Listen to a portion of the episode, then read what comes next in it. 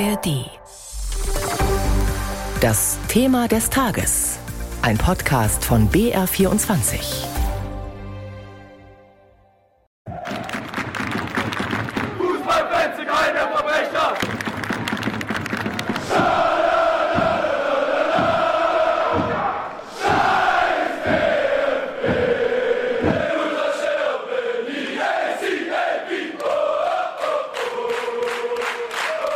Gegnerische Fans, der DFB oder die Polizei, das sind die Feindbilder der Ultras in den deutschen Fußballstadien.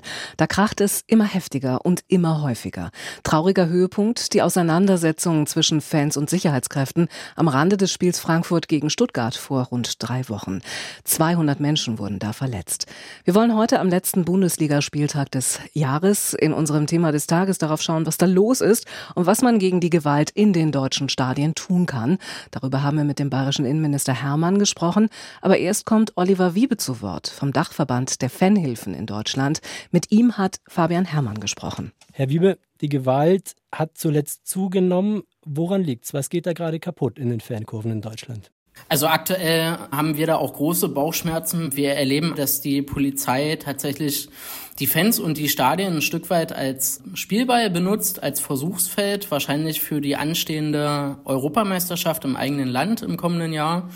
Und das ist für uns eine höchst bedenkliche Entwicklung, weil ja, wir haben jetzt schon 16 Spiele allein in dieser Saison, wo also wir als Dachverband der Fanhilfen Polizeieinsätze wirklich gezählt haben, wo die Polizei bewusst eskaliert hat und wo Kleinigkeiten, Kommunikationsdefizite zwischen Fans und Polizei dazu geführt haben, dass also massiv ja gegen die Fans angegangen wurde und das ist eine Entwicklung, die ist für uns neu, weil eigentlich haben wir das die letzten Jahre so nicht erlebt. Sehen Sie die Verantwortung also überwiegend bei der Polizei oder ist da schon die Fanszene nicht ganz unbeteiligt? Also man muss da genau hinschauen. Sicherlich gibt es an den verschiedenen Standorten die ein oder anderen Pappenheimer und das lässt sich auch schwierig verhindern, weil natürlich Fußballspiele Massenveranstaltungen sind. Das ist wie beim Münchner Oktoberfest oder wie beim Rolling Stones Konzert. Es gibt überall ein paar Leute, die bewusst streiten wollen, vielleicht auch gewalttätig sind.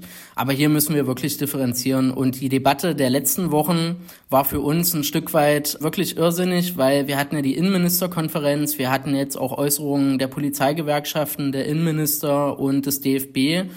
Und in all diesen Diskussionen um die Eskalation zwischen Fans und Polizei wurde eigentlich die Stimme der Fans bisher noch überhaupt gar nicht wahrgenommen. Und wir brauchen hier wirklich einen Weg der Deeskalation. Jetzt sind Sie als Fanhilfen ja sowas wie die Stimme der Fans. Was sind denn Ihre Forderungen oder wie wäre der Weg aus Ihrer Sicht? Also aktuell fordern wir in erster Linie erstmal eine Deeskalation und zwar in Form von einem Verbot von Pfefferspray. Das haben wir aktuell schon bei Spielen auf internationaler Ebene sprich bei Welt- und Europameisterschaften zum Beispiel oder auch bei UEFA-Spielen, Champions League-Spielen. Hier in Deutschland darf die Polizei Pfefferspray im Stadion einsetzen. Aus unserer Sicht das am wenigsten geeignetste Mittel, weil natürlich so ein Spray auch zahlreiche Unbeteiligte verletzen kann. Und was für uns auch wirklich noch wichtig ist, ist eine bundesweite Kennzeichnungspflicht der Polizisten, also Gesetze auf Länderebene, wo wirklich eine individualisierte Kennzeichnungspflicht festgelegt werden muss.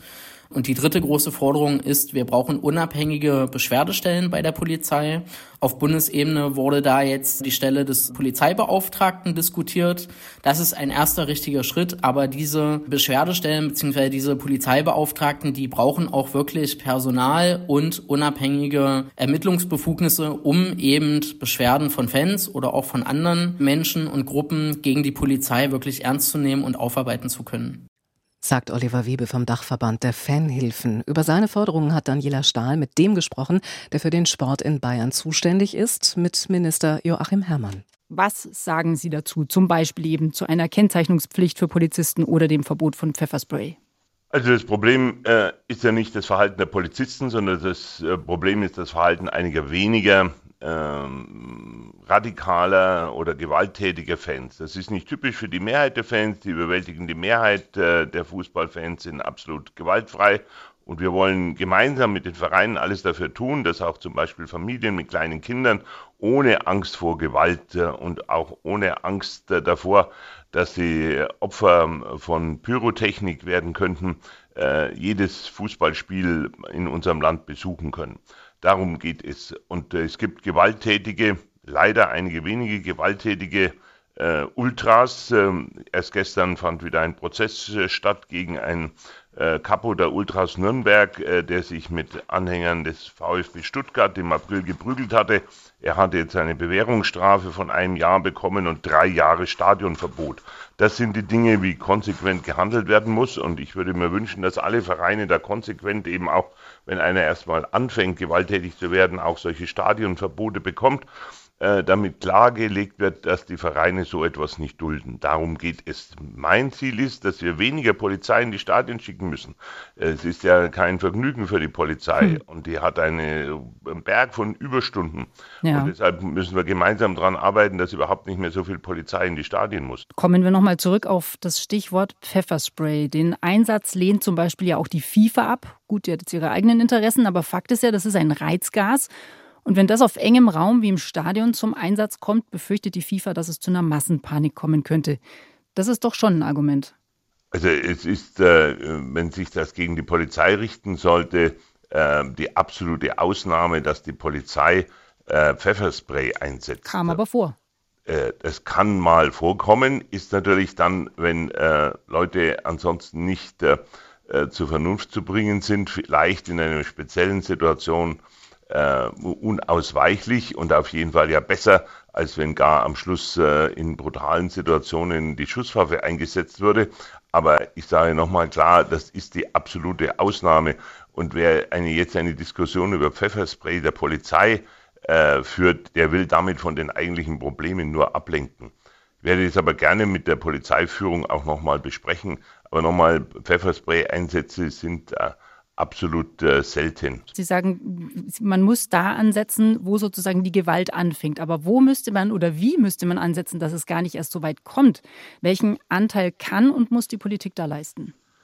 Auf Vorschlag von äh, mehreren äh, Fußballvereinen in Bayern haben wir jetzt ja das Konzept der sogenannten Stadionallianzen aus anderen Bundesländern probeweise übernommen, testen das ähm, sowohl in äh, München wie in äh, Regensburg beispielsweise. Wir wollen das jetzt im äh, kommenden Jahr weiter ausdehnen auf weitere äh, Städte in Bayern. Und ich denke, äh, da geht es darum, dass eine noch engere Zusammenarbeit stattfindet zwischen den Vereinen, den Fangruppen und der Beteiligung dann auch der Polizei, um im Vorfeld unnötige Eskalationen entsprechend zu vermeiden, aber auch natürlich darauf hinzuwirken, äh, dass auf solche Gewalttaten verzichtet äh, wird.